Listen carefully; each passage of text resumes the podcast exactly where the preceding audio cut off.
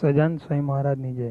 તારીખ 14/5/89 રોજ સવારે 11 વાગે પરમ પૂજ્ય સ્વામીજીના આશીષ. શ્રીમદ સદગુણશાલિનમ ચિદચિદીવ્યાપ્તમ ચ દિવ્યાકૃતિમ જીવે સાક્ષર મુક્ત કોટિ સુખદમ નૈકાવતારાધિપમ જ્ઞેયં શ્રી પુરુષોત્તમં મુનિવરૈ વેદાદિગીત્યં વિભું તન્મૂલાક્ષરયુક્તમેવ સહજાનંદં ચ વંદે સદા. ઘણા વક્તાઓનો લાભ લેવાનો હતો, પણ સાંજના તમારે શિબિરમાં વહેલા આવવાનું છે, તેથી જ 5-10 મિનિટ હું થોડી વાત કરી લઈશ.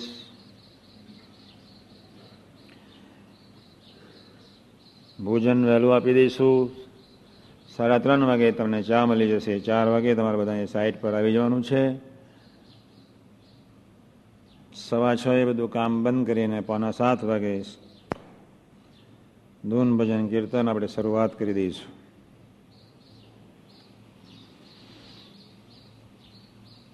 પ્રાદેશિક સંતોને પ્રમુખો ખૂબ ધ્યાન રાખે. 2-3 સૂચન કરી લઉં છું.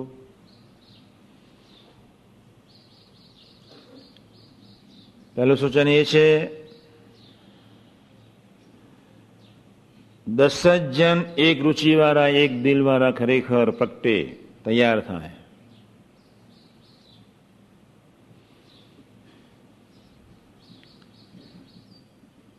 પ્રભુ એમના સર્વે મનોરથ પૂરા કરે.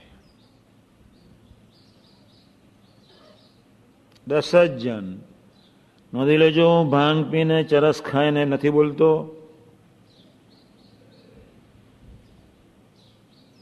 હું જાનપને જાગ્રત રહીને જ બોલું છું.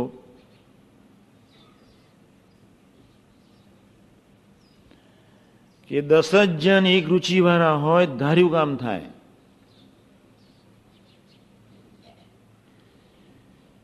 દરેક પ્રદેશમાં 100, 125, 85, 80, 90, 70, 60 એવો એક અમરીશોનો સમાજ તૈયાર તો થયો જ.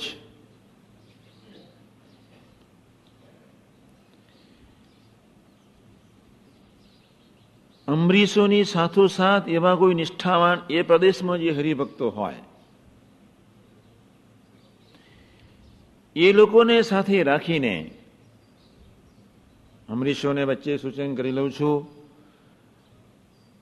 તમે અમરીશ થયા એનો અર્થ એવો નથી કે બીજા તમારા સાથમાં રહેનાર એવા સાથીદારો ઉપર તમે કોઈ અપેક્ષાઓ રાખો ને તમારે માર્ગે ચડાવવા માટે તમારે પ્રયત્ન કરવાની કોઈ જરૂરત નથી. એની સાથે હેત કરીને તમારાથી દૂર ન જાય તે મારે ધ્યાન રાખજો. એક ગામમાંથી 5 અમરીશ થયા, બીજા 10 હરિભક્તો છે, 15 જણનો એક સમાજ છે. એ 5 અમરીશોએ પેલા હરિભક્તોની સાથે એટલી જ પ્રીતિ રાખીને સરસ રીતે ઉઠાવ ગામમાં મંડળમાં લેવાનો છે જ. અમરીશો એના ખોટા ખ્યાલમાં કે કેફમાં ફરે નહીં. પહેલું સૂચન એ, દરેક પ્રદેશના અમરીશ અથવા એવા નિષ્ઠાર્થી સેવકો પહેલી ભાવના એ રાખે, સુખે સુખિયા થવા, દુઃખે દુખિયા થવા.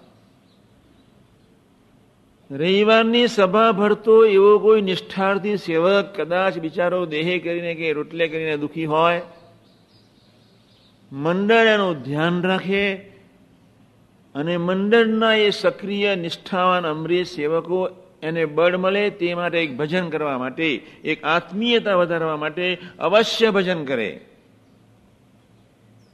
એને સુખી કરવા માટે નહીં, બળ મળે અને તમારી આત્મીય તમે એને બળ મળે તે માટે મંડળમાં ભજન કરે, પ્રાર્થના કરે. સાથોસાથ એનું વ્યવહારિક તંત્ર ગોઠવવા માટે પ્રયત્ન બી કરે. આત્મીયતા વધારવી છે 3 રીતે. પહેલી, રોટલાથી અનવસ્ત્રથી.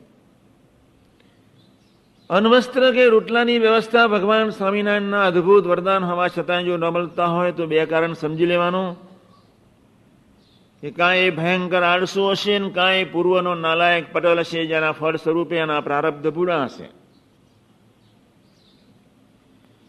આળસ અને પટલીના પાપે કરીને જ રોટલા ન મળે, બાકી તો જય સ્વામિનારાયણ. રોટલા માછીમારો, અધર્મી, નીચ, અલકટ માણસો છોકરીઓનું લીલામ કરનાર માણસો, જંગલી માણસો જો એર કન્ડિશનિંગમાં ફરતા હોય તો તમે એવો પ્રભુનો સો બાપ મારી નાખ્યો છે કે તમારા રોટલા પ્રભુ તમને ના આપે. તમારા કોઈ ઉત્થાનને અર્થે અથવા તમે કોઈક આળસુ હશો ચેતન કરવા માટે, અથવા આળસ કોણ રાખે છે અને હેત ન હોય એનામાં આળસ હોય. ખરેખરી પ્રીતિ વાળા પાત્રમાં આળસ ન હોઈ શકે. મરણ્યો જંગ એ ખેલી લેતો જ હોય. પટેલ કોણ હોય? પટેલ કોણ હોય? જેના એના બાપમાં નિષ્ઠા ના હોય એ પટેલ હોય. આજે આજે તમે સેવક થવું નથી કહેતો, પણ આળસ ને પટલીના પાપે કરીને કદાચ કોઈ હરિભગત દુઃખી હોય, દેહે કરીને ધને કરીને, આપની ફરજ છે કે એના સુખ દુઃખમાં ભાગીદાર થવું. આત્મીયતાનું પહેલું લક્ષણ છે. એથી એક આત્મીયતાનું બીજું લક્ષણ એ છે, તમારા પ્રદેશમાં કોઈ નિષ્ઠાવાન હરિભક્તે ભૂલ કરી નાખી હોય તો એને ભૂલને મનબુદ્ધિમાં રંચ માત્ર રાખ્યા સિવાય એની સાથે પ્રીતિ એ કક્ષાએ કરવી, અથવા એના માટે ભજન મંડળના મુક્તો વ્યવસ્થિત રીતે કરે, જેને ફળ સ્વરૂપે એને બળ મળે. ભૂલ થવાની છે જ, હું કાયમ કહું છું, ટુ એર ઇઝ હ્યુમન. આત્મીયતાનું બીજું લક્ષણ છે, મંડળમાં કોઈ નિષ્ઠાવાન હરિભક્તે કદાચ ભૂલ કરી હોય, ચર્ચાનો વિષય નહીં બનાવતા, પ્રાદેશિક સંતને પ્રમુખ આગળ અથવા કોઠારી સ્વામી આગળ અથવા સાધુ હરિપ્રસાદની આગળ એ વાતને મૂકીને તમે ભૂલી જજો, પણ એ ચર્ચાનો વિષય નહીં બનાવતા. એના જેવું કોઈ પાપ નથી. તમે કહી શકવાના છો હું 20-25 મિનિટ ભગવાનની મૂર્તિમાં રહી શકું છું, તો કોઈની ભૂલને બિરદાવતા નહીં. આત્મીયતા વધારવા માટે ખરેખર મંડળધારી બળ માગે, એના માટે ધૂન ભજન કરે, એની સાથે આત્મીયતા વધે, એને પોતાના ભૂલનું દર્શન થાય, તે માટે અંતરથી આપણે ભજનિક થવું છે. એ સુધરી જાય મારે નહીં, આત્મીયતાના દાવે એને કોઈક બળ મળી જાય. આપણે એક નજીક આવવું છે. મારો એક શબ્દ છે, 10 જણા એક રુચિવાળા થાય, સર્વે મનોરથો પ્રભુ પૂરા કરે. 10 જણા એક રુચિવાળા થાય, ત્રિયાદિક પંચ વિષયનો સંકલ્પ ન ઉઠે. તમારા મન બુદ્ધિ પર ચોટેલી નાલાયક વાસના, મનમાં રહેલી વાસના અને બુદ્ધિમાં રહેલો સ્વભાવ પજેવાને સમર્થ થઈ જાય. જ્યાં સુહૃદ ભાવ છે ત્યાં નિષ્કામ ધર્મ છે જ, પણ કોક નાલાયક પોતાની સમજણ કે બુદ્ધિના પાપે કરીને પ્રભુના સંબંધવાળી જે બુદ્ધિ થવી જોઈએ, દક્ષામાં મેં સૂત્ર લખ્યું છે, તમને બધાને ખબર છે જ, વાગોળવું એ કોક ચીજ જુદી છે, એનો સ્વાધ્યાય કરવો એ કોક ચીજ જુદી છે. કેટલા વર્ષોથી લખ્યું છે, સતુભાઈને બી ખબર છે. પ્રભુના સંબંધે જીવવું એના જેવું કોઈ પુણ્ય નહીં. બુદ્ધિથી નિહાળવા એના જેવું કોઈ પાપ નહીં. આપના કોઈક હેવા જ છે. બહુ સામાન્ય રીતે કોમન સેન્સથી વિચાર કરીએ કે હું મારી દાઢી ઓલવી શકતો નથી, મને બીજાનો કોઈ અધિકાર છે? નિષ્ઠા ખરેખર જીવમાં હોય, નિષ્ઠા ખરેખરી જીવમાં હોય. અને એક 2 રૂપિયાના કુલીનો ધંધો કરવાનો થાય, છતાંય એને બિચારાને ખ્યાલ ના આવે કે હું મજૂર છું કે કુલી છું. એને લોકનો ખ્યાલ ના આવે, એને વડોદરાના પ્લેટફોર્મનો ખ્યાલ ના આવે, આવતા જતા પેસેન્જરનો ખ્યાલ ના આવે. એની ભગવાનની મસ્તી જુદી હોય, એનું નામ નિષ્ઠા કહેવાય. સુખી થવું છે. બાપની નિષ્ઠાની તો ખબર નથી, પૂંજા ડોડિયાની તો પ્રભુએ એટલી કસોટી કરી, એટલી કસોટી કરી, ભયંકર દુષ્કાળ. ચોમાસાના 4 મહિનામાં 4ના ભારા વેચીને રોજી પેદા કરતા હતા. 4નો ભારો કોકની ઘેર 4 લીલી નાખી આવે, જે સમને 2 આના મળે. ચોમાસાના છેલ્લા દિવસો એ ઘાસ કાપીને સરસ તૈયાર રાખે, પૂરા નાખે અને વેચીને વરસ, જેમ આપણે તમાકુ, જેમ કોઈને કેળ. એટલી ગરીબી અવસ્થામાં એ જીવતો હતો, કલ્પના જ ના આવે. અને છતાંય ગોપાલ સ્વામી જેવા સાધુને કહી દેવું પડ્યું, તો આમ જેવો સાધુ છે. આખી એ ભૂમિકા એ કોકથી જુદી છે, એની નામ નિષ્ઠા. પોતાના જ બાપનો કેફ એના હૈયાની સે હોય, એ ભૂમિકા એ કોકથી જુદી છે. અક્ષર પુરુષોત્તમની સનાતન શુદ્ધ ઉપાસના એટલે શું? મોટા સ્વામીને પૂછી લેજો. હું હમણાં શંકરાચાર્યની, આદિગુરુ શંકરાચાર્યની જયંતિ ગોંડલ ઉજવીને હું આવું છું, સ્પેશિયલ ત્યાં ગયો હતો. કેકા શાસ્ત્રી ને મનોહરલાલજી ને બધા ઘણા બધા અમે 10-12 જણા કથા કરનારા હતા. ત્યારે આપણને ખ્યાલ આવે કે સનાતન બ્રહ્મ તત્વ, જે નિરાકાર બ્રહ્મની વાત કરીને શંકરાચાર્ય વયા ગયા, અને એ સાકાર બ્રહ્મ સ્વરૂપે ગુણાતીત પૃથ્વી પર આવ્યા. પરાત્પર બ્રહ્મથી પર એવા નારાયણ અક્ષરને પુરુષોત્તમની શુદ્ધ ઉપાસના માટે શાસ્ત્રીજી મહારાજે, યોગી મહારાજે પ્રતિમ દાખલો કર્યો. એવી એક સદાદિવ્ય સાકાર ઉપાસનાના જ્યારે આપણે સેવકો છીએ, ત્યારે 3 પ્રકારનો જો આપણે સુહૃદ ભાવ ખરેખર ન પ્રવર્તાવી શકતા હોઈએ, તો તમે ડોરીને ધંભી હશો. ખૂબ ધ્યાન રાખજો, તમને તમારા બાપ તરફની નિષ્ઠા નથી, તમને તમારા બાપનો ખ્યાલ જ નથી. પહેલું આપણે અમરીશો અરસપરસ, સુખે સુખ્યા ને દુઃખે દુખ્યા થવું છે. એવા કોઈ પાત્ર માટે ભલે એને ભૂલ કરી નાખી હોય, દુઃખી થયો હોય, એના માટે ભજન કરજો. મંડળમાં જ્યારે ભેગા થાય 20-25 મિનિટ તો ભજન કરાવવું જ. એને બળ મળે, એને કોઈક સૂઝ આપી દે, આત્મીયતાના દાવે. બીજી બાજુ કદાચ એને ભૂલ કરી નાખી હોય, ક્યારેય બિરદાવાની નથી. તમારા મન બુદ્ધિને ત્યાં સુધી જવા માટે તમારા સમર્થ બનાવી દેવાના છે. ભૂલ તો એને દેખાય જેના ચેતના ઉપર બુદ્ધિનો જ કમાન્ડ હોય, જેના આત્મા ઉપર બુદ્ધિ જ છવાઈ ગઈ હોય, એને ભૂલ દેખાય. હું જ્યારે ફકીરભાઈને જોઉં ત્યારે મને એક જ વસ્તુ યાદ આવે. જ્યારે હું જોઉં ત્યારે, જ્યારે મને યાદ આવે ત્યારે મને બીજું કાંઈ યાદ ના આવે.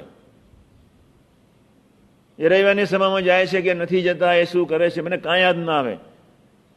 પણ હું ફકીરભાઈ તરફ જોયું એટલે મને, અથવા મને યાદ આવે, એટલે મને એટલું જ તો ચોક્કસ યાદ આવે કે તમે બધા બેઠા છો એમના સૌ, એ બધામાંથી પણ એ સૌથી વધારે ભજની કહે છે. સવારના ભારમાં 1-1.5 કલાક ભજન કર્યા પછી જે બહાર નીકળે છે, મને એટલું જ યાદ આવે. એનું પરમેનન્ટ ભજન છે 1-1.5 કલાકનું. રવિવારની સભામાં જવું જોઈએ જ. નથી જતા એ એમની આળસ છે જ, એ પોતાનો એટલો ભાર લઈને ફરે છે.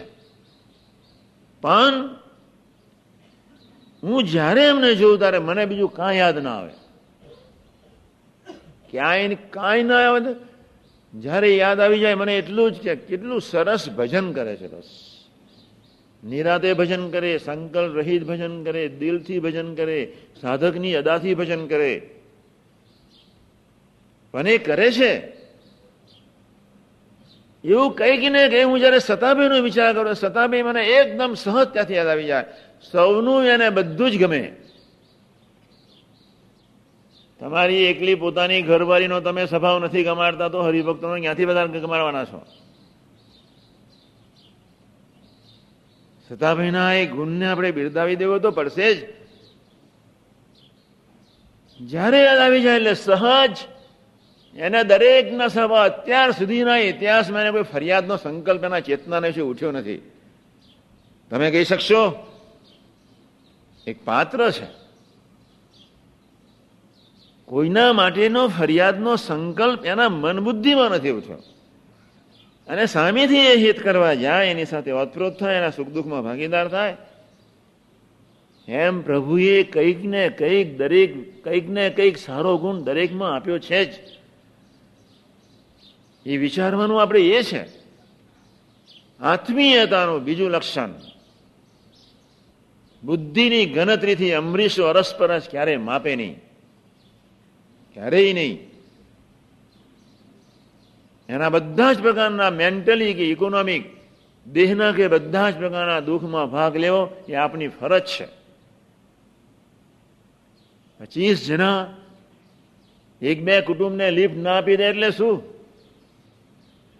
તો તમારી આત્મીયતા શું? તમને રોટલો મળે છે ને સંજોગો આધીન એની વ્યવસ્થા ન થઈ હોય, તમે તમારો વ્યવહાર કરી શકતા હોય, એની દીકરી બિચારી સાડી ન આપી શકતો હોય, તમારી કોઈ ફરજ છે કે લાવો બબે સાડી પણ પહેરાવીને આપણે એને ખબર ન પડે. સુરતમાં એક દીકરીનું લગ્ન થયું, એને એ હરિભગતને ખબર ન પડી શું થયું ને કેમ થયું. ત્યારે મને આનંદ બી થયો, ક્યાંથી એ તંત્ર ગોઠવાઈ ગયું, શું થયું. મને જ્યારે પ્રેમસ્વરૂપ સ્વામીએ વાત કરી, મને એટલો બધો આનંદ થઈ ગયો કે ચાલો આત્મીયતાની કક્ષા તરફ એક સમાજ જઈ રહ્યો છે. એને ખબરે ન પડવા દીધી, અમે લોકોએ સેવા કરી છે એવું એને ખ્યાલ બી ન આવવા દીધો. ખૂબ ધ્યાન રાખજો. સુખી થવું છે પ્રશ્ન છે, આત્મીયતા કે સુહૃદભાવ અનિવાર્ય છે, કોઈ પણ સંજોગોમાં અનિવાર્ય છે. હું આમ ધન્યવાદ મુકુંદ સ્વામીજીને. આ પ્રસંગનો જ્યારે હું એટલો બધો વિચાર કરતો હતો કે એ બાઈ કઈ કક્ષાએ જીવતી હશે, મારું ને તમારું તો ભેજું ખતમ થઈ જાય. કેટલી કક્ષાની એની આત્મીયતા, કાંઈ નહીં. એને ઓન દેટ વેરી મોમેન્ટ પાછું એ ભૂલી જાય સહજતાથી જ. બહુ નિર્દોષ બાઈ, એનો ફેસ હતો કોઈ મીરાને બી ભૂલાવી દે એવો. એનું દિલ દેખાતો, એની ભક્તિ દેખાતી હતી. પછી તો અમે ગયા અને પછી અમને સિદ્ધાંત સ્વામીને મોકલ્યા અને પછી અમને બેસાડ્યા અને ફ્રૂટ્સ ને પછી લાઇબ્રેરીને પુસ્તકને બધા ભેટ આપ્યા અને પછી અમારું બધાનું પૂજન કરાવ્યું. સ્વામીજીએ પૂજન કરાવ્યું, સ્વામીજીએ પૂજન કર્યું. અમને 51-51 રૂપિયા ભેટ મૂક્યા, 6-5 જણને. પછી અમે ત્યાં ગયા અને પછી અમે નયા. અને પણ જે ચિદાનંદ સ્વામીની પણ નિર્મળતા, મેં એક જ વાક્ય કહ્યું. એ વિઝનનો આ લેખ તમે લખો છો ત્યારે એટલી બધી નેચરાલિટીથી સહજતાથી બોલ્યા. લખાવનાર તો લખનાર ને લખાવનાર બંને અંદર બેઠા છે. આમ મુખારવિંદ પર ભક્તિ દેખાતી હતી. બહુ સારા સાધુ છે, બહુ સારા સાધુ છે.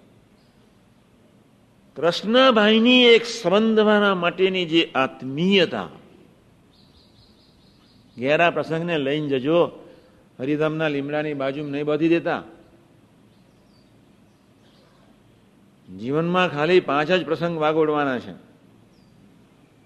તમે હૈયું તપાસો, તમને 5 પ્રસંગો તમારા હૈયાના વિકાસને માટે, આત્માના વિકાસને માટે પ્રભુ આપી જ દેશે. નથી જીવવું એની જ માથાકૂર છે. જીવવું છે તો કેમ જીવવાની સૂઝ હરેક સેકન્ડે મળશે.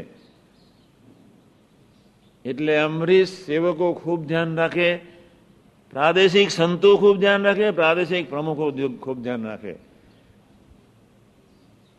કે નિરંતર ઉત્તરોત્તર જે યોગીજી મહારાજ એ જેની વાણીમાં એક જ શબ્દ નિરંતર નીકળતો હતો, સમ સુહૃદભાવને એકતા, આત્મીયતા સિવાય એના શરીરના રૂમારેમાંથી બીજું કાંઈ દેખાતું નહોતું. નર્યો પ્રેમ જ, પ્રીતિ જ, નરી આત્મીયતા, નરી જ પોતાપણાની ભાવના, નરી ભક્તિ વિભોરતા, અપ્રતિમ વૈરાગ ને શ્રદ્ધા ને ત્યાગનું ભરપૂર સ્વરૂપ હોવા છતાંય એક સામાન્ય અદકા સેવકની પાસે એને આત્મીયતાના દર્શન કર્યા સિવાય બીજું કાંઈ દેખાડ્યું નથી. એ આત્મીયતાનું કેવું સ્વરૂપ હશે.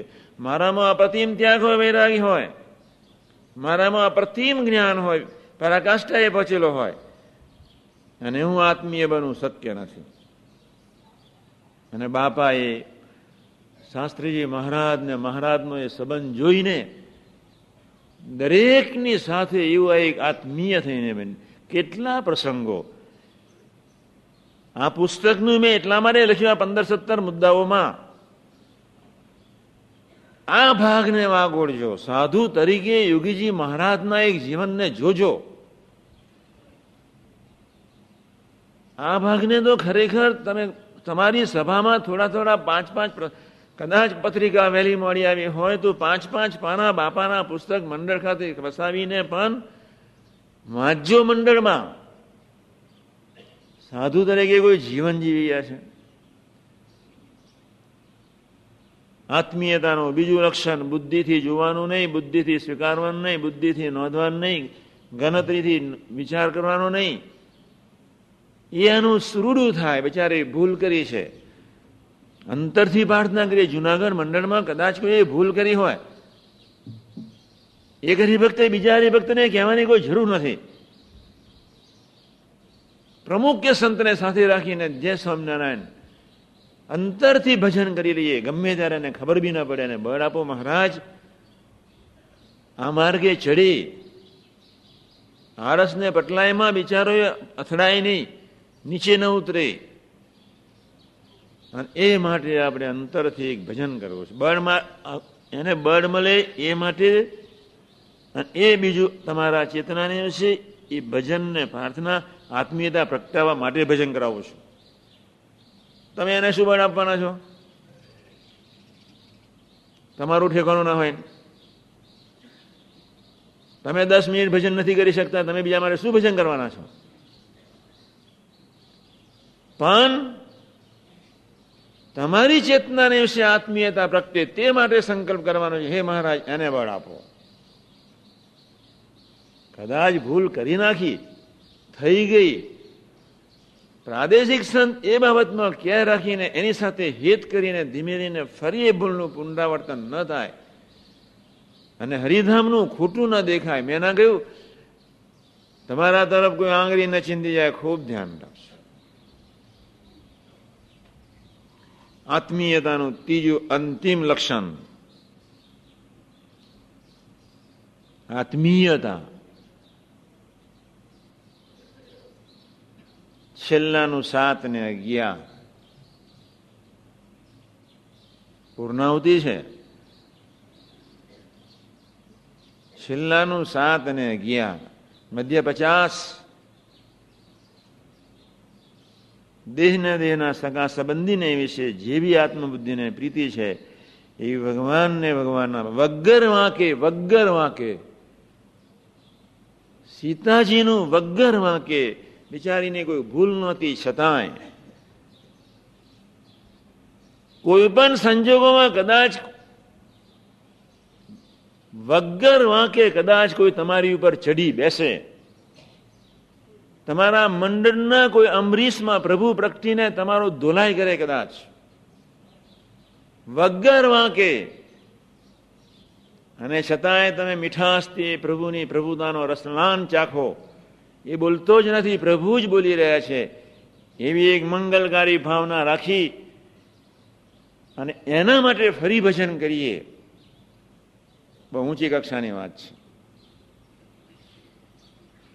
અમરીશો ખૂબ સજાગ રહે. પહેલી સ્થૂળ વાત કરી, પછી સૂક્ષ્મ, પછી કારણની, પણ ત્રણેય પ્રકારની આત્મીયતા આપણા મંડળમાં પ્રગટે તે માટે અમે દિલ્હી ગયા. મલકાની શેઠ ને કુટુંબ, એ દીકરાઓ મને એ સુધી ગુણ ખાનદાન માણસ, ખૂબ ખાનદાન, કાંઈ ખબર નહીં. એના જીવનમાં ધર્મ, એના જીવનમાં ખાનદાની, એના જીવનમાં ભક્તિ. હું એમ નથી કહેતો કે પૂર્ણ છે.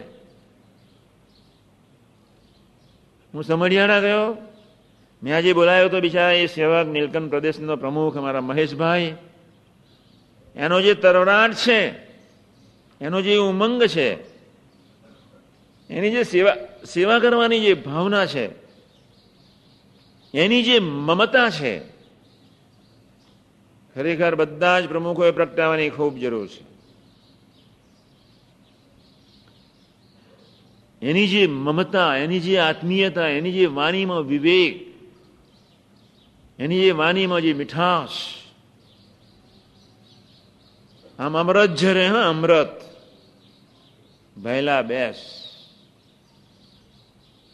પછી મારી સાથે એના તો કેટલા સેંકડો માણસ એના પરિચયમાં છે, અને મારી સાથે જ્યારે ઇન્ટ્રોડ્યુસ કરાવે એટલી મીઠાશથી, નહીં અતિરેકતા, નહીં ઉદાસીનતા, અને વિવેકભરી દ્રષ્ટિથી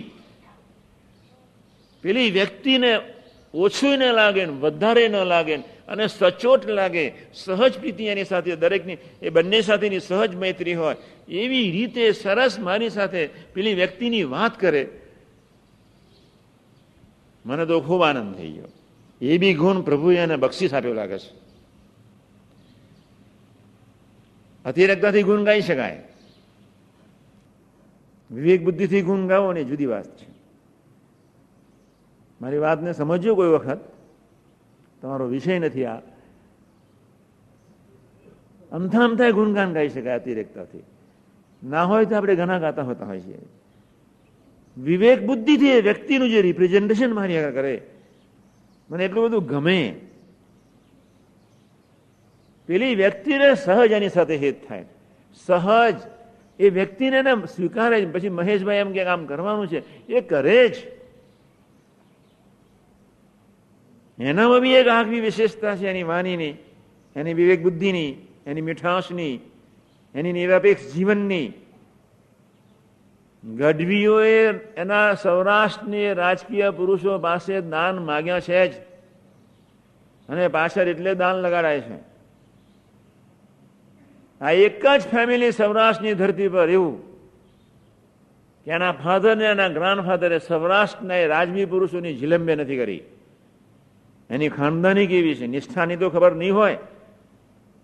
ખાનદાન માણસ જો કોઈ વ્યક્તિની ઝીલંબે ન કરી શકે તો નિષ્ઠાવાન તો ક્યાંથી.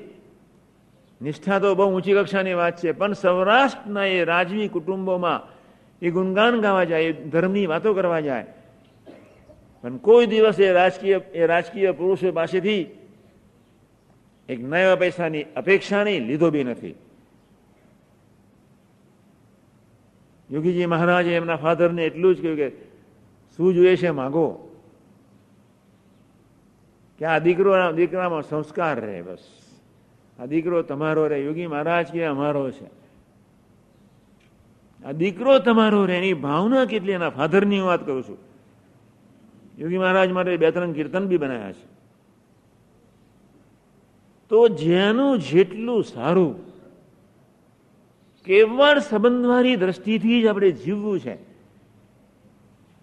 તો પહેલો ગુણ એ આપણે 3 પ્રકારની આત્મીયતા આપણા પ્રદેશમાં પ્રગટે. પેલી તો બહુ ઊંચી વાત છે, તમને હજુ સંતોષ સમજી શક્યા નથી, તમને તો ક્યાં વગર વાંકે તમારું અપમાન થાય, છતાંય તમારા હૈયામાંથી મીઠાશ ન જાય, અને ત્યાં તમે એ વ્યક્તિના તરફ તમે એક પ્રભુના ભાવથી જુઓ, નિહાળી શકો, સંબંધ જ જુઓ, વ્યક્તિનો આકાર જ નહીં. એ તો અતિ ઉત્તમ કોટીની આત્મીયતા છે, એ નિર્વિકલ્પ સમાધિનું સુખ. આમથા ગપ્પા મારી નાખ્યા નહીં કે દેહને દેહના સગા સંબંધીને છે જેવી આત્મની પ્રીતિ છે. ભગવાન સ્વામિનારાયણ અષ્ટાંગ યોગની સમાધિ પછીનું જે નિર્વિકલ્પ સમાધિનું સુખ એ ગ્રહસ્થી જીવનમાં બક્ષિસ આપવા માટે છેલ્લાનું 7 ને 11, મધ્યનું 24 ને 50 આપણને બક્ષિસ મહારાજે વચનામૃતું આપી દીધા. ઘેર જઈને વિચારજો. આ એક ભાવના આપણે અંતરથી ખરેખર પ્રગટાવી છે. બીજી ભાવના ન સમજ પડે બહુ ચિંતા નહીં, પ્રાદેશિક સંતને પ્રમુખોને એવા ભગવદી તમને સમજાવશે. આ તો બહુ સારી વાતો હું કરું છું, ન સમજાયું તો છે જ નહીં. 20 વર્ષથી જ કરું છું આની આજ વાત, પણ આપણે જીવવું છે એવો સંકલ્પ અંતરથી કર્યો નથી. બસ તમે ખરેખર અંતરથી રાજી કરવાનો 1, અંતરથી સુખી થવાનો 2, અંતરથી મહારાજના થઈને જીવવાનો 3, અંતરથી સંકલ્પ કર્યો હોય તો તમારી અંતરની વિશે રહેલી હઠ માનની ઈર્ષાની કોઈ તાકાત નથી કે તમારી આત્મીયતામાં ખાતર પાડી જાય. નોંધી લેજો ડાયરી. તમારા હઠ માનની ઈર્ષાની કોઈ તાકાત નથી કે મનુષ્યભાવ લેવડાવી જાય. તમે સાક્ષી ભાવે જોઈ શકો ઈર્ષા તું ઊભી રે, હઠ તું ઊભી રે, માન તું ઊભું રે, ઉતાવળ ન કરીશ, મારે તારે સાથ આપવાનો નથી જ. આ ટોપ સાધકોની વાત કરું છું. હા, બધાને અંતરથી રાજી કરવાનો સંકલ્પ કર્યો હોય. મેં ના કહ્યું કુલી હોય ને ગરીબ ઝૂંપડામાં રહેતો હોય, 2 રૂપિયા માટે કોથળા બિચારો લોકોના પોટના ટેસ્ટ પ્લેટફોર્મ પર ઉપાડતો હોય, પણ એના જીવમાં જો ખરેખર પ્રભુની નિષ્ઠા હોય, એને ખબર જ ન પડે કે હું કુલી છું, એને ખબર જ ન પડે કે હું વડોદરાના પ્લેટફોર્મ પર છું, એને ખબર જ ન પડે કે આ જનતા છે. એ નિષ્ઠા એ કોક ચીજ જુદી છે. અને આવી એક મંગલકારી નિષ્ઠા આપણી ચેતનાને છે. કોણ? આપણા મા બાપ. કેવા એ ખાનદાન, કેવા એના આશીર્વાદ, કેવી એની પ્રીતિ, એથી અનંત ગણી એની કરુણા. આટલો જ વિચાર ખૂણામાં બેસીને કરીએ. બીજી વાત, 1:16 થઈ. આપણે તો 3:30 વાગે ચા પીવા જવાનું છે, તમને ખબર છે? હા, હું જ આવી જવાનો છું ને બહાર. હું જાગતો જ હોઉં છું ત્યાં. ખરેખર કહું છું, સુવાનો ડોર જ કરું. હું સુઈ જાઉં છું, બધા સંતો રાજી થાય એટલે અંદર. બાકી મારે આ સંતોને જ્યારે જગાડવા હોય ત્યારે હું જગાડું. મારે જ્યારે સાથે સુરજ સ્વામી હોય ને ત્યારે એને ઊંઘ વધારે. પ્રબોધ સ્વામી થોડા ચેતન, એટલે પ્રબોધ સ્વામીને એટલું જ કહેવું પડે. બાજુમાં શું થાય એટલે પ્રબોધ એટલું જ બોલવું એટલે એવું જાગી જાય. સાથે કે હરિભક્તોની ઘેર સુઈ જઈએ એટલે એ મારા કરતાં કલાક વહેલો ઉઠે, નાય ધુએ, પૂજા કરે ને પછી ઠાકોરજીની સેવા કરી પછી મારો નંબર ખાય, એટલે હું કલાક મોડો જ ઉઠું. પછી સુરજ, મેં કહું સુરજ એમ કહું, પછી એના પકડ ઉઠ, પછી ઉઠે.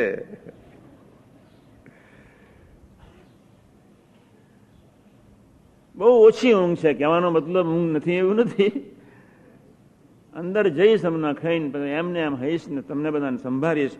પણ પ્રભુ એટલી એક સારી બુદ્ધિ આપી છે કે જેનું જેટલું સારું હોય એટલું જ દેખાય છે, બાકી કાંઈ દેખાતું જ નથી. એટલી કોઈ કૃપા વરસાવી દીધી છે. હવે એથી આગળ જવું છે. સારું તો દેખાય છે, હવે પ્રભુ દેખાય એ વિચારમાં હું છું. હા, તમને કેટલો ખખડાવું છું. બાકી પ્રભુ દેખનાર માણસ કોઈ બળદિયો કહી શકતો છે?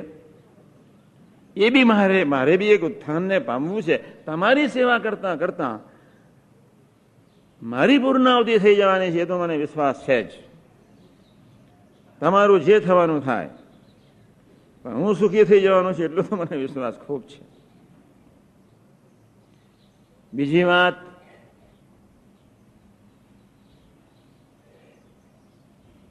ઘરમાં, કુટુંબમાં, પરિવારમાં ઠંડે કલેજે શાંતિથી ઉઠાવ લેવો.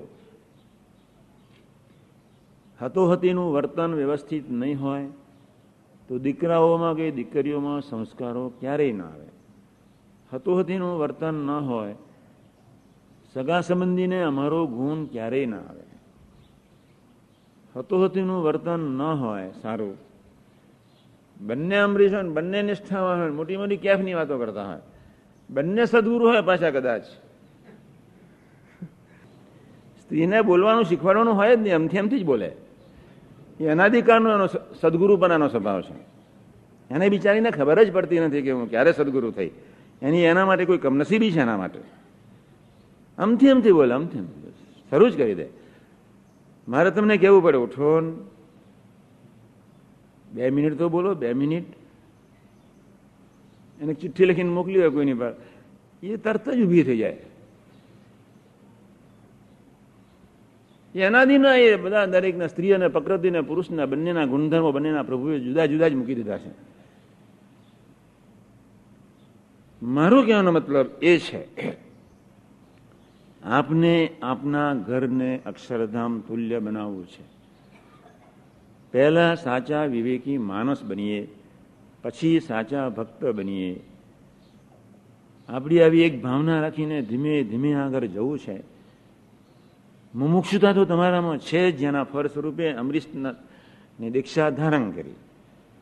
હવે ખરેખર આ માનવ બનીએ, ખરેખર આ વિવેકી, પછી આપણે એથી આગળ ભક્ત બનીએ, પછી એથી આગળ પરાભક્તિ સ્વરૂપે જીવન જીવના. ગઈકાલ સાહેબે જેમ વર્ણન કર્યું અમરીશનું, એમાં એક એકાંતિક બનીએ. આપણે ધીમે ધીમે જવું છે. આજેના જે કંઈ તમે થઈ શકો એવું નથી, પણ હું એટલે જ કહું છું, સુરુચિ જીવનું જીવન છે. મારી જિંદગીનો ધ્યેય આ છે, મારી જિંદગીનો ધ્યેય તું છો. અને એ ધ્યેય જેનો નક્કી હોય, એના ચેતના ઉપરના કોઈ પણ સ્વાભાવિક પ્રકૃતિ કે સ્વભાવ એના ધ્યેયમાંથી એને અચ્યુત ન કરી શકે. ભલે મનાર્યો કચરો હોય, એ મોહબતે કેમ ખેંચાતો હોય એને બી ખ્યાલ આવે, સારા પે કેમ ખેંચાતો હોય એને બી ખ્યાલ આવે. મારું તો બોલ્ડ સ્ટેટમેન્ટ છે, બોલ્ડ. ગુનાતીત ને ગુનાતીત પુરુષો કે કોપ અથવા ગુનાતીત પુરુષોમાં જેનું મન પહોંચેલું એવા ભગવદી સિવાય ધરતીના ઇતિહાસમાં એની માની પેટે કોઈ જન્મનાર નથી, કે એના શિષ્યો કે એના હેતવાળાની સાથે કોઈના અભાવ ગુણની ભાવફેરની વાત મોહબતે કહીને સારા પે કહીને ન કરે એવો કોઈ જન્મવાનો નથી. અને અથવા કદાચ કોઈ જન્મ્યો હોય તો એની પર કોઈ ભગવાનની કૃપા વરસી ગઈ. તમારા અંગત પ્રિય પાત્રો આગળ તમે કચકચ કરવાના છો જ, શક્ય જ નથી. કાં એ ગુનાતીત પુરુષ હોય અને કાં એ ગુનાતીત પુરુષને એનું મન પૂગ્યું હોય એવો કોઈ ભગવદી હોય, એ બેને બાકાત કરતા ધરતીનો દુનિયાનો કોઈ સિદ્ધ પુરુષ કે અવતારવાદ, ઇવન 33 કોટી દેવતા કે દુનિયાની પ્રકૃતિ પુરુષ સુધીની કોઈ પણ વ્યક્તિ જેને લઈને બ્રહ્માંડો ચેતન છે, એવા ટોપ ચેતન્યો પણ એના પોતાના શિષ્ય સેવકો આગળ એની કેફની વાત ન નીકળે, શક્ય જ નથી. ખૂબ ધ્યાન રાખજો. આ તો પછીની વાત છે, બહુ ઊંચી વાત હું કરી નાખું છું, પણ આપણે દરરોજ એવી દિલથી પ્રાર્થના કરીએ. આ બીજો નિયમ આપું છું, પ્રાદેશિક પ્રમુખ ને ભગવદી ને સંતો આ અંગે જાણ પણ બધાને આપતા જ રહે. જ્યારે રાત્રે આપણે સૂઈ જઈએ ત્યારે દરેકનો કંઈક ને કંઈક થોડા ઘણા આપણા પ્રદેશના 5, 25, 50, 100 અમરીશ હોય, એનો એક એક ગુણ વિચારીને પણ સૂઈ જઈએ અને પ્રાર્થના કરીએ. મેં સંતોને એમનો નિયમ આપ્યો છે. મેં બહુ સુરુચિ શબ્દ વાપર્યો, બહુ સુરુચિ શબ્દ વાપર્યો. ત્યાં બધા ઘણા રહ્યા, ઘણા વધ્યા, ઘણા નથી વધ્યા એવું બી નથી. પછી એમના બીજો એક નવો એક નુસ્ખો, નવી એક રીત સુરુચિને અખંડ ટકાવવા માટે એક પ્રાર્થના સ્વરૂપે મેં સંતોને કહ્યું, 5 આદર્શોને તમારા જીવન સમક્ષ સવારે, બપોરે ને રાત્રે રાખીને ભજન પ્રાર્થના કરો.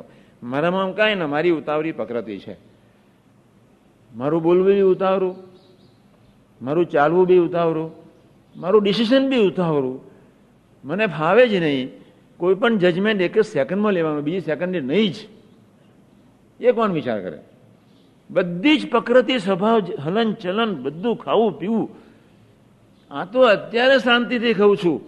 બધા હરિભક્તો કે સ્વામી જમી લીધા, તમે કાંઈ ખાધું જ નહીં અમારું. ખાધું હોય વ્યવસ્થિત, એટલો ઉતાવળો ખાતો, એટલો ઉતાવળો ખાતો, ક્યાંય પીરસાયું હોય ને ત્યાંથી બહાર નીકળ્યો. એટલી મારી ઉતાવળી પ્રકૃતિ ખાવાની હતી. કોલેજમાં ભણતા ત્યારે એક બાજુ બધું સાથે જ હોય ને જમવા બેઠો હોય, શું ખાઈએ ભાન જ ના હોય, પેલામાં જ વૃત્તિ હોય. બહુ ઉતાવળી પકડતી. હમણાં શાંતિથી જમું છું. હરિભક્તો કેટલી વાર મને 100 હરિભક્તો કે સ્વામી તમે કાંઈ ન લીધું, પેલું જમ્યું તો બધું, જલેબી ખાધી ને બધું જ ખાધું હોય. કેટલું વજન વધારે, એટલી 83 થઈ ગયું હતું. 14-15 કિલો વધારે, સાયન્સના નિયમ પ્રમાણે 15 કિલો વધારે વધારી દીધું. અત્યારે વ્યવસ્થિત થઈ ગયો, માફ ન, હા વ્યવસ્થિત. હવે આને એક ટકો વધવાનું નહીં ને, એને ઓછું નહીં થવા દેવાનું, એવું નક્કી કર્યું છે. પણ પહેલાં તો જમ્યો જ, પણ પછી એ ધીમે રહીને શરૂ કર્યું. હવે આપણે શાંતિથી જમીએ ભાઈ, આ બધા હરિભક્તો દુઃખી થાય છે. આટલો નિયમ તો બહુ પાકો રાખીને જવાનો છે જ. દરેકનામાં કંઈક ને કંઈક ચીજ પ્રભુએ સારી આપી છે જ. હું રાત્રે સૂઈ ગયો હોઉં કે દિવસે સૂઈ ગયો હોઉં, આ એક વિચારું જ અને પછી મહારાજની પાસે બળ માગું, બાપાને સંભાળું, કાકાજી પપ્પાજી બધાને સંભાળું અને અંતરથી પ્રાર્થના કરું. એમ આજે હું તમને નિયમ તમારા પ્રદેશના ભલે બધા 700 અમરીશોને તમે ન સંભાળી શકતા હો, તમારા પ્રદેશના અમરીશો અથવા એવા નિષ્ઠાવાન હરિભક્તો એનામાં જે કાંઈ સારો હોય તે ગુણ લઈને. દિનકરભાઈ નથી યાદ કરતા, જયંતિભાઈ ટોરન્ટો વાળાને યાદ કરવા પડે જ. એની વાણીમાંથી મહિમા સિવાય કોઈ ચીજ નથી નીકળતી. હા, એની વાણીમાંથી કાંઈ ન નીકળે, મહિમા સિવાય કોઈ ચીજ ન નીકળે. તમે શોધવા જાઓ તો એ ન નીકળે. એમ મેં કહ્યું આ ક્યાંથી ભાગ્યો? 3 જ વર્ષના ઇતિહાસમાં મહિમા સફર થઈ ગયું. 3 જ વર્ષના ઇતિહાસમાં નર્યો મહિમા. ધ્યાન રાખજો, વખાણ નથી કરતો હું. એમાં એના સામાન્ય હલનચલન પરથી તમને ખ્યાલ બી નહીં આવે. બહુ બુદ્ધિશાળી માણસ છે. અહીં ખૂનામાં બેસી જાય તમને નહીં ખબર પડે, પણ એનું હલનચલનને બોલવું ચાલવું મહિમા પ્રધાન. અને કંઈક મહિમા પ્રધાન કદાચ સંજોગોનાથી નંબર ન બોલાવ્યું હોય, તરત જ પકડે, તરત જ પ્રાર્થના કરે ઓન દેટ વેરી મોમેન્ટ, અને રાત્રે અંતરથી ભજન કરીને સૂઈ જાય. પણ હૈયું મહિમાથી સભર. હરિભક્તો હરિભક્તો ન લાગે, પ્રભુના સંબંધવાળા સેવકો જ લાગે. પ્રભુના જ છે એવું દિલથી માને, મને જોવાનો કિંચિત અધિકાર નથી એવું માને, વિનમ્રતાથી જ મીઠાશથી વાત એવી સરસ મૂકે. મહિમા સિવાય ક્યાં વિનમ્રતા છે? 3 વર્ષના ઇતિહાસમાં મહિમાભર્યું હૈયું બનાવી ગયું એ પુરુષ ટોરન્ટોની ધરતી પર રહેવા છતાંય, આજે એને પ્રમુખ પદ આપ્યું નથી, છતાંય એને કોઈ અપેક્ષા બી નથી કે મને પ્રમુખ બનાવે. એક સહજતાથી બિચારો એ સેવા કરી રહ્યો છે. એટલે એક બીજો નિયમ અમરીશો ખૂબ ધ્યાન રાખીને લેજો. આપણા પ્રદેશના હરિભક્તોમાં જે જ્યાં કાંઈ જેટલું સારું હોય, કંઈક તો સારું આપ્યું હોય જ, ને આપણે લઈએ અને એ બળ માગીએ. કંઈક ને કંઈક દરેકની વિશેષતા છે જ. મારી ઉતાવળી પ્રકૃતિ છે તો મારા સ્થિર વ્યક્તિને શોધવી પડે. સ્થિર અને ગુરુચરણ કે આર્ય મારું નામ શું છે? વધા સ્થિર માણસ. આ એક મારો ગુરુ થયો છે. મેં મારો આદર્શ પાત્ર છે. મેં 5 સંતોને આદર્શ રાખ્યા છે, ખરેખર રાખ્યા છે. દિલથી કહું છું હું તમને, આ કોઈ બનાવટ નથી કરતો. આજે હું બહુ ઉતાવળી પ્રકૃતિ, બહુ એટલે ખૂબ. એટલે એ સ્થિર માણસ છે. બોલવું, ચાલવું, ખાવું, પીવું, બે કોઈ ટોકે વડે ધગે કાંઈ નહીં ને યથાવત પરિસ્થિતિ. નાનજી બાબા બરોબર લેપ લે તો કાંઈ હાલે નહીં, વ્યવસ્થિત રીતે. એ બી એક મારો આદર્શ છે. એવા 5 સંતોને મેં આદર્શ રાખ્યા છે. અને પછી એ ભજન પાઠના અંતરથી કરું. આપણે જે સત્સંગ કરવાનો છે, આપણે જે અમરીશનું જીવન જીવવાનું છે, એ 2 પૈસાને ચલ્લો ને 1 પૈસાને કંઠી મંદિરે આયા ને રસોઈ આપી દીધા એવો નથી. આપણો સત્સંગ કોઈક મરણ્યા સમાજનો છે, આપણો સત્સંગ મરવા માટેનો છે, આપણો સત્સંગ મરીને જીવવા માટેનો છે, આપણો સત્સંગ કેવળ પ્રભુના થઈને જીવવા માટેનો છે. અને આપને એવા ખરેખરા થયો છે. દરેક નામાં કંઈક ને કંઈક તો હોય જ. એમ આપણે બધાએ ખૂબ સજાગ રહેવાનું છે. સમય ખૂબ થઈ ગયો. અને બીજા 2-3 મુદ્દા કહેવા હતા, પણ અમે પેલા સામાન્ય નિયમો લખ્યા છે. હવે મારે તમને અમરીશ જેવા એકાંત એકો એક જય સ્વામિનારાયણ અમારે અંદર લખવો ન જોઈએ મુદ્દો. મને બી શરમ આવતી હતી, હું બી બહુ સંકોચ પામતો હતો, મારાથી ન લખાયું મને થતું બી હતું કે જ્યારે એક મોતીનો ચારો ચરવા આવવા માટે એક મરણ્યો એક મહાસાગર ખોદવા માટે પ્રયત્ન કરતો હોય, તેથી એથી આગળ પ્રકૃતિ પુરુષના એક બ્રહ્માંડને ખૂંદીને એક પરમ અક્ષરધામની અવસ્થામાં રહેવા માટેનો એક સમાજ એ અંગેની તાલાવાલી મારો સમાજ. અને એ સમાજની આગળ મારે પેલા 17 મુદ્દામાં એ લખવું પડે કે ગાળ આપણે બોલવી નહીં. હવે મને દુઃખ ન થાય?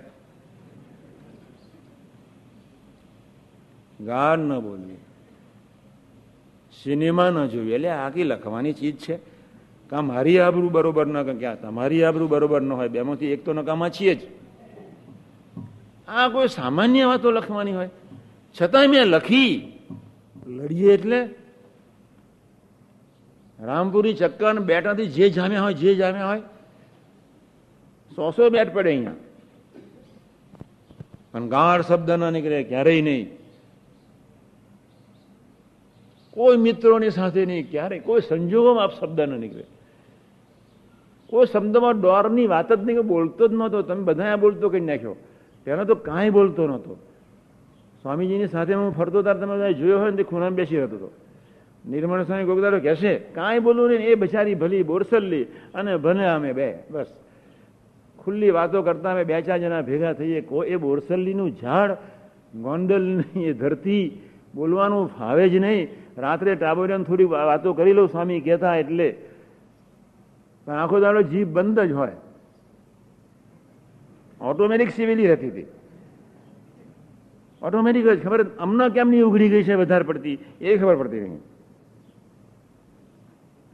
આ જયારે 17 મુદ્દામાં મને આવું લખવું પડે, ગાળ ન બોલાય, એટલે એ શું ગાળ કોણ બોલે?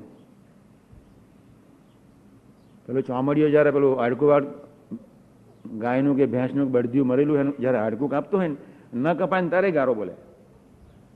આપણું મરેલું છે એ ચોમડીયાને ખબર જ નહીં. હલકટ માણસોના એ શબ્દ છે,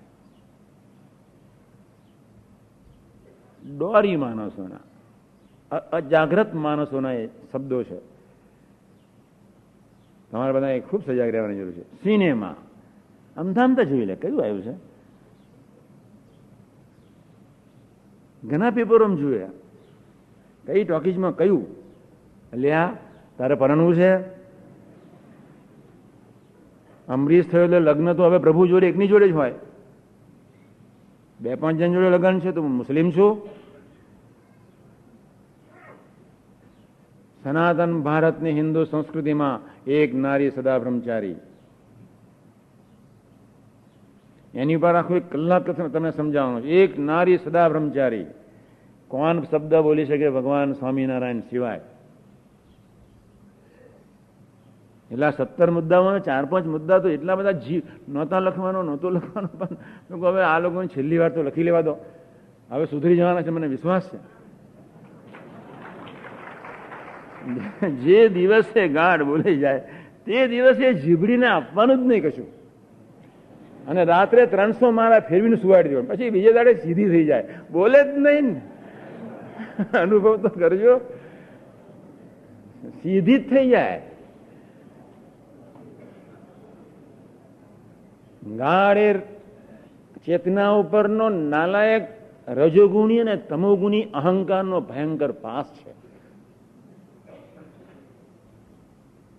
એટલે આપણે ઉભરાઈ જઈએ છીએ ને બોલી નાખીએ છીએ. એટલે એવા 2-4 વાક્યો તો અંદર લખવાના હતા, ના છૂટકે. અંબરીશનું જીવન એવું હોવું જોઈએ. દીકરા દીકરીઓનું જીવન સહજ બને એને બહુ સૂચન ન કરવું પડે. હા, તો એનો દીકરો બેઠો હોય, એની દીકરી બેઠી હોય, અને બેને બરોબર જામી હોય, અને પછી બાપ એના દીકરાને કે મા એની દીકરીને કે બેટા તું સભામાં નથી જતો. એટલે શ્યાનો જાય, પણ તમે બે તો ઝઘડો છો, તમારે સભામાં રહેવું નથી, અને પેલા સભાને સભા મોકલવો છે. 11 વર્ષના ટાબોરિયા જ્યાં સુધી તમારા ઘરમાં પાકે એની રિસેપ્ટિવિટી મોર ધેન કોમ્પ્યુટર, એની બ્રેઇનની રિસેપ્ટિવિટી એટલી બધી પાવરફુલ છે કે હતો ને હતી ભેગા મળીને કેવી રીતે હસે છે એ 2 વર્ષના બાળકને ખબર પડે છે. ખૂબ ધ્યાન રાખજો. મારે તમારા માટે તો સ્પેશિયલ ટ્રેનિંગ આપવી છે, મને ઘણી વાર મન થાય, હું સમજાવું મેં બધું, પણ છતાંય આજે 2-3 સૂચન કર્યા, 2-4 બાકી રહ્યા છે. ફરી આપણે મળવાના જ છીએ. દર વૈશાખ સુધી 8મ, 9મ ને 10મ લગ્ન ફગ્ન બધા કરોડો જન્મથી કરતા જ આવ્યા છીએ.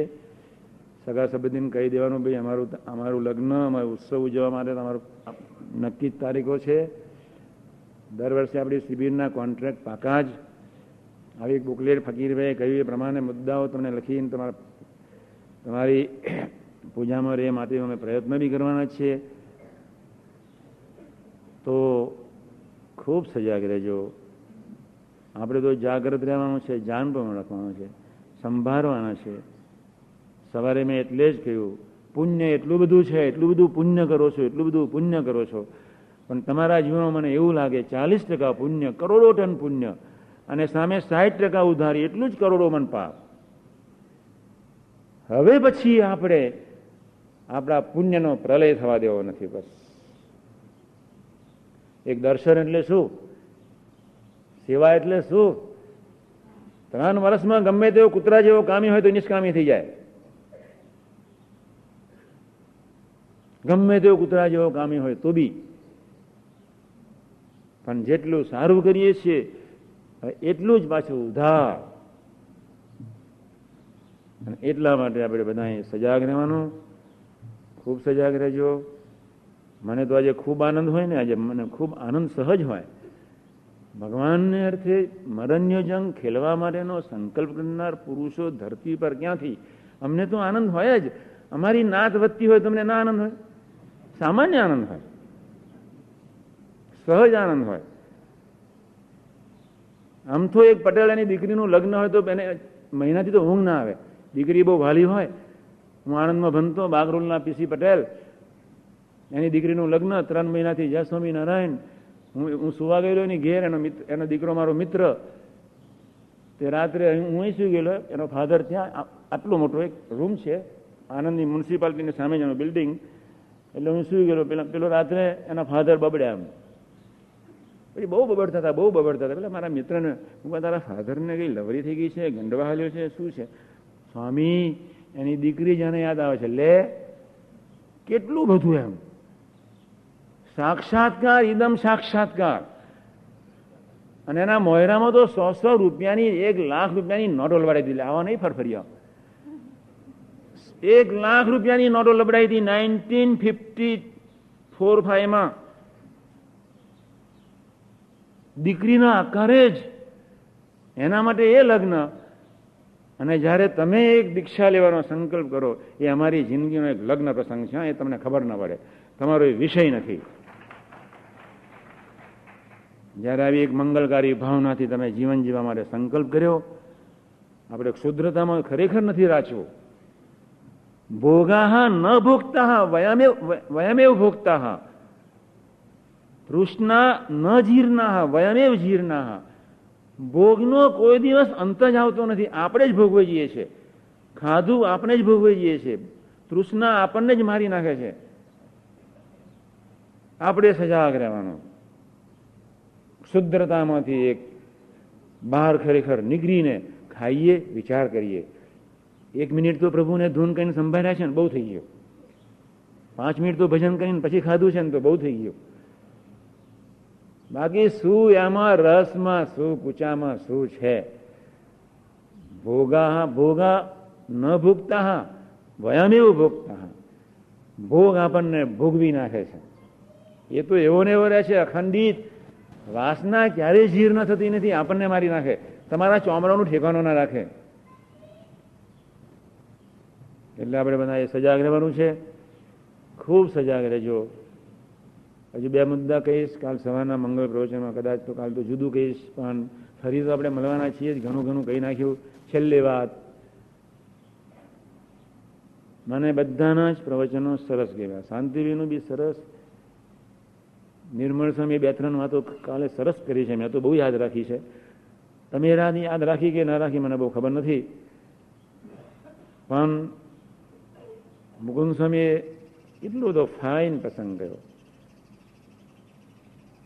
સાહેબે અસલી, જાને ઘરમાં જ બેઠા હોય તેમ, કાલે સાહેબ કેટલું નેચરાલિટીથી બોલ્યા. જાને પોતાના ઘરમાં જ બેઠા હોય તેમ સહજતાથી, આમ સામાન્ય જ વાતોમાંથી. નાના છોકરાને ખબર પડે કે અમરીશે કેમ જીવવું છે. એવી એટલી બધી મીઠી ભાષામાં, એટલે એકદમ તદ્દન સામાન્ય પ્રસંગમાંથી અદ્ભુત વાતો સમજાવી દીધી સામાન્ય પ્રસંગથી. મારું કોઈ મંગલ પ્રવચન કદાચ તમને યાદ રહે કે ન રહે, પણ સાહેબની કેસેટ તો લઈ જજો, એ પ્રવચન તો લઈ જજો. મને ગમ્યું છે સહજતાથી, એટલું બધું સહજતાથી બોલે. અને કાલે પેલું તમને યાદ આવ્યું, મને 3 વાત સાહેબની તાજી સલામ. યોગી મહારાજ ઘણી વાર કહેતા, અમને યુવકો ટાબુને બધા બેઠા હોય તો આમ આમ સામે આમ અદા કરે. હા, 2 વખત પ્રસંગ સાંભળેલો, તાજી સલામ. અને તાજી સલામ એનું નામ જ સુરુચિ. આ તો થોડો સહેજ પોતાની રીતનું જીવી ગયું હોય, પોતાના 2-4 સંકલ્પ પૂરા થઈ ગયા હોય, પોતે કોઈક આનંદમાં આવી ગયો હોય, પોતે 2-4 મિત્રો આવીને કંઈ આનંદ કરાવી દીધો હોય, અને હાથ હાથ અને એટલા બધો હાશ કરી જ લેવું છે. અને પાછું કંઈક સામાન્ય મનથી વિરુદ્ધમાં કંઈક પ્રસંગ બન્યો, મારા બેટા એવા ને એવા જ છે, આપણાથી નહીં થાય, આ ડોબામાં ફાવશે જ નહીં. અરે કેટલા વિચારો ઉઠ્યા. આના કરતાં ઘરે બેસીને ભગવાનનું ભજન કરી લીધું તો સારું થાત. એ કેટલા આનંદ વિચારો ઉઠી જાય. ખૂબ સજાગ રહેજો. તાજી સલામ મીન્સ એક જ ધારી સુરુચિ, એક જ ધાર્યો ઉમંગ, એક જ ધાર્યો મહિમા. મારો બાપ ખાનદાન, હું ખાનદાન જ છું. મારો બાપ સુપ્રીમ, એને લઈને હું બી સુપ્રીમ છું. ન નડે કાળ, ન નડે કર્મ, ન નડે માયા. આવી એક સર્વોત્તમ સુપ્રીમ પ્રાપ્તિની સાથોસાથ તમે જ્યારે અદ્ભુત સંકલ્પ જીવન જીવવાનો કર્યો, ત્યારે તમારા ભગવદી પ્રાદેશિક સંતોને સાથે વફાદારી રાખી, આગળ રાખી, પ્રમુખોને આગળ રાખી, એવા ટોપ એવા સતાવી, ધારો કે પ્રમુખ ના હોય, ભગવદી છે. અહીં જુનાગઢ પ્રદેશમાં કોઈ પ્રમુખ નિમ્યા જ નથી. ભીખુભાઈ ધામમાં ગયા પછી ડૉક્ટર ભગવદી છે, અંતરદૃષ્ટિ કરે, પ્રાર્થના કરે, સુરુચિવાળો સેવક છે. એવી એક મૈત્રીથી આપણે સરસ ઉઠાવ લઈએ. આપણે બધાએ ભેગા મળીને જીવવાનું છે. મેં ના કહ્યું, ભેગા જ મળીને જીવવામાં જેટલો આનંદ છે એવો આનંદ. છેલ્લી વાત કહી દઉં, હે, તમારા ભેજામાં ન બેસે, પણ ખરેખર ન બેસે, નહીં બેસે. હા,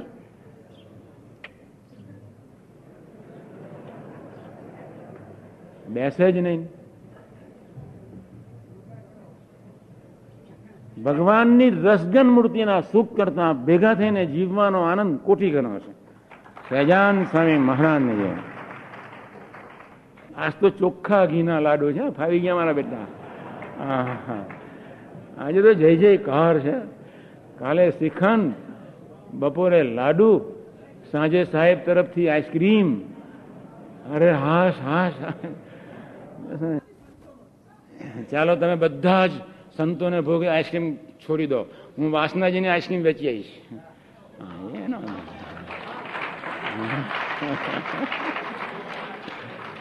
વાસના ગામ તો મને બહુ ગમે. અમારો સ્ટાફ બી મોટો છે, હરિભક્તો બધા સરસ છે, મહાપ્રસાદીની ધરતી છે. કોટી વંદરાવન કરતા એને બહુ ઊંચું મોટું માનું છું. નવી વાત, યસ. ચાલો ચલો, આજે મહાત્માઓને જમવાની છૂટ. સજાન